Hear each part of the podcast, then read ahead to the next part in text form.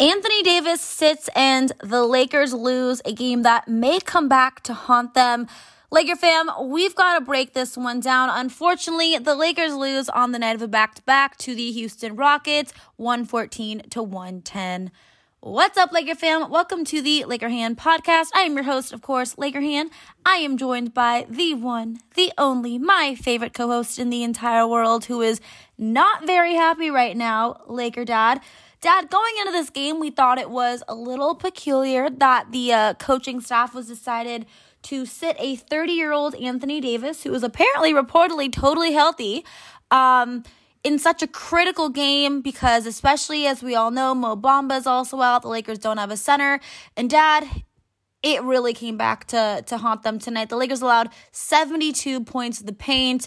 Really, just no one had a great night and just this was a, a must win game that unfortunately the Lakers just couldn't get the win. Yeah, this loss, Hannah, um, is squarely on the head of the front office and the ownership, who are either too dense or too cheap to pick up a backup center uh, if they weren't going to play Anthony Davis in this crucial game.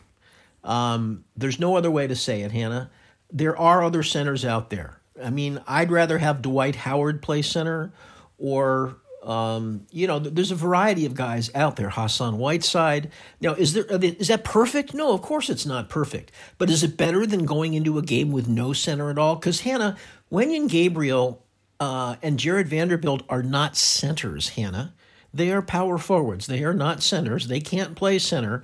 And the Lakers were sort of off all night because they were out of kilt. They were out of sync and both on offense and defense. And I attribute a lot of it to the fact that they had no rim protection, and it was dunk after dunk, layup after layup for the pathetic Houston Rockets, who had the worst uh, record in the Western Conference, I believe. So, again, I hope the front office is happy with themselves uh, for doing this uh, and for sitting Anthony Davis. And I blame Anthony Davis, too. He should have insisted on playing.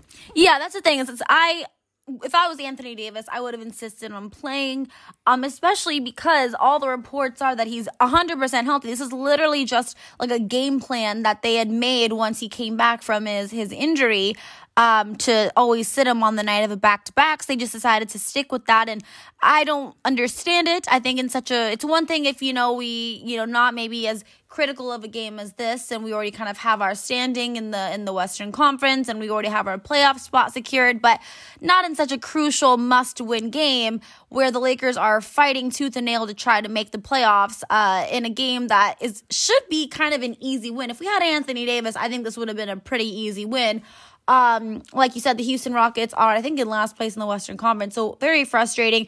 Ted, you mentioned Jarred Vanderbilt getting some time at the center tonight. I mean, that's almost that's almost comical to me because I mean, yeah, he's a he's a good player, but he's not even he's a power forward, but at least Wenyen Gabriel's a really, really big power forward. Jarred Vanderbilt is just a, a, forward. You know, he's not a guy who can play center. He did his best, obviously, had a uh, 13 points, 10 rebounds, as well as Wenyen Gabriel, who also, you know, you got to give him credit.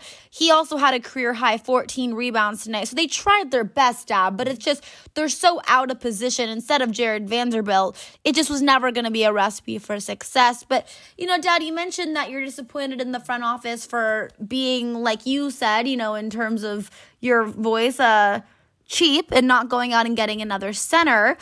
But Dad, you know, you mentioned Dwight Howard.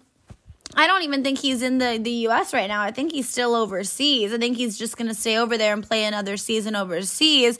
Obviously, we know that DeMarcus Cousins worked out for the Lakers uh, about a month ago. They clearly didn't like what they saw because they decided to uh, not sign him. You mentioned Hassan Whiteside. There's a couple of other guys, but Dad, do you really think uh, there's anyone that the Lakers could have gone out and, and gotten? Yes, absolutely, Hannah. If, if they don't want to sign him, sign him to a 10 day contract. You know, but basically, the Lakers front office decided to forfeit this game. They basically decided to concede this game. And I'm outraged by it. You know, at this time of the year with the battle that the Lakers are in, I think this loss tonight ends the Lakers' chances of making the playoffs, meaning seeds one through six. I think now the most they can hope for is one of the play in positions, and even that's going to be tough. Okay, even that's going to be tough. Because I think Minnesota, if although I think Minnesota lost tonight very narrowly to a, a really good team, um, I think Minnesota is going to be probably one of the, either seven or eight, and I think Oklahoma City, that's playing excellently right now, is going to be you know seven or eight. So that that's seven and eight. I personally believe after the loss tonight, nine or ten is the best the Lakers are going to be able to do. I don't know if I necessarily believe you um, on that. I think you're maybe being a little bit dramatic. The West is, is so close right now. You know, one loss from any team is, you know, the Lakers could all of a sudden be back in that sixth seed easily. However, I agree with you that it's very frustrating because, like we've said, Houston Rockets are one of the worst teams. If not, I think they actually have the worst record in the Western Conference. So this was a game that we should have won, especially because of the position that we're in. And, you know, Dad, obviously without playing with Anthony Davis and no center, it was going to be really challenging for us to, to get this win. Especially, like, you know, I said 73 points in the paint. We knew the, the rim protection was not going to be there. The interior defense was really going to struggle. But also, Dad, we really struggled uh, shooting tonight. Only 37.8% overall, only 25% from a three point shot. We, we were shooting really well. So this was also just one of those nights, unfortunately, that a lot of our other guys just couldn't make their shots. You know, D'Angelo Russell in the last game, he struggled, but tonight he really struggled. Um, shooting from the floor, only 5 for 17, uh, only 3 for 11 from three point range. He did finish with 18 points and 7 assists, but, you know, D'Lo struggled shooting. Um, everyone pretty much. Austin Reaves, I know, Dad, you he had 24 points. He was our leading scorer, but still only six for 14. So that's not a, a great shooting night. Schroeder really struggled, uh, three for 10. Malik Beasley only six for 17. So no one tonight, you know, on top of you know the uphill battle that we had to climb without AD and without a, a real center in there it also was a night where we just didn't knock down our shots. And it's hard because the Houston Rockets, especially in that fourth quarter, did almost everything possible to let the Lakers back into it and to let the Lakers win the game. And it's unfortunate that we just couldn't have one or two guys, you know, knock down a shot, and we could have easily won this game. We only lost by four points. Hannah, uh, there was no ball movement tonight, and it's kind of a problem because Dennis Schroeder is a ball hog, and frankly, so is D'Angelo Russell. And it's great when they're hitting their shots and, and, and getting to the rim. That that's all great, but you know what? Uh, a lot of times they don't. And for example, Dennis Schroeder had zero assists tonight. Zero assists. Because he's a ball hog. He doesn't pass the ball. D'Angelo Russell was just checking up three pointer after three pointer and missing him, not even hitting the rim most of the time. So he was awful tonight.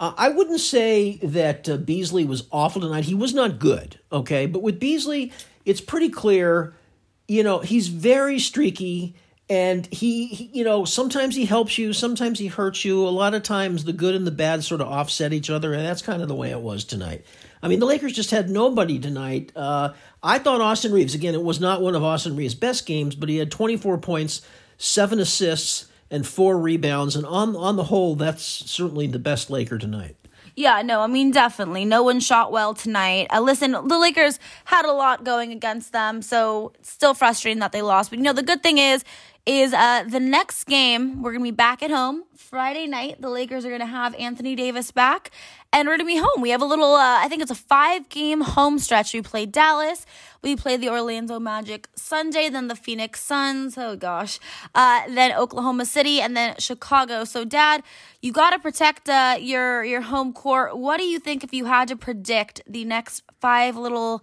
mini home stretch? What do you think the Lakers' record is going to be? You know, Hannah. I'm not even going to try to predict it because the Lakers have proven, on the one hand, they can beat anybody no matter how good a team they're playing, and on the other hand, they can lose to the worst team in the league. They're they're just very unpredictable, and I will say that I, it's going to take me a while till I recover my feelings for Anthony Davis after sitting out tonight's game.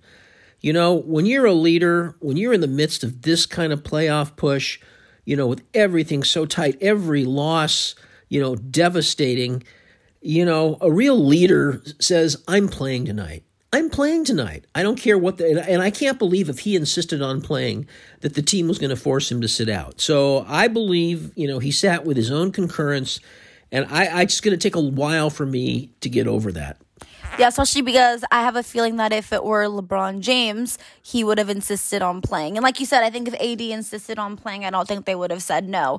Um, listen, Anthony Davis's leadership has been in question for a while now, you know, and it's especially frustrating because we've kind of said it time and time again that the Lakers are only going to go so far as Anthony Davis is going to take them. And I don't even know if Anthony Davis necessarily wants to take them anywhere, to be honest with you. And it's, it's frustrating because I know a lot of stars in the position that we're in right now would have insisted on playing. And we all know if your superstar insists on playing, they're, they're going to play, especially if they're healthy like Anthony Davis supposedly is. So listen, very frustrating. I think a lot of my Laker fan feels very sour uh, towards Anthony Davis, but we will be getting him back in the next one against the Dallas Mavericks.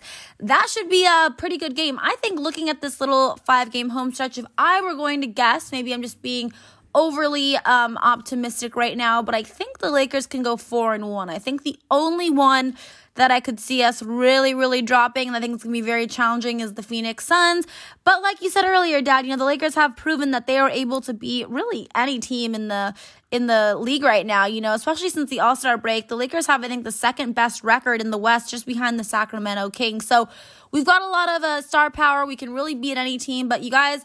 Tonight was one of those games we really should have won. We cannot afford any more losses. But that is going to be it for uh, today's podcast. Like, if I want to hear from you, little mini five game home stretch here. What do you think the Lakers record will be?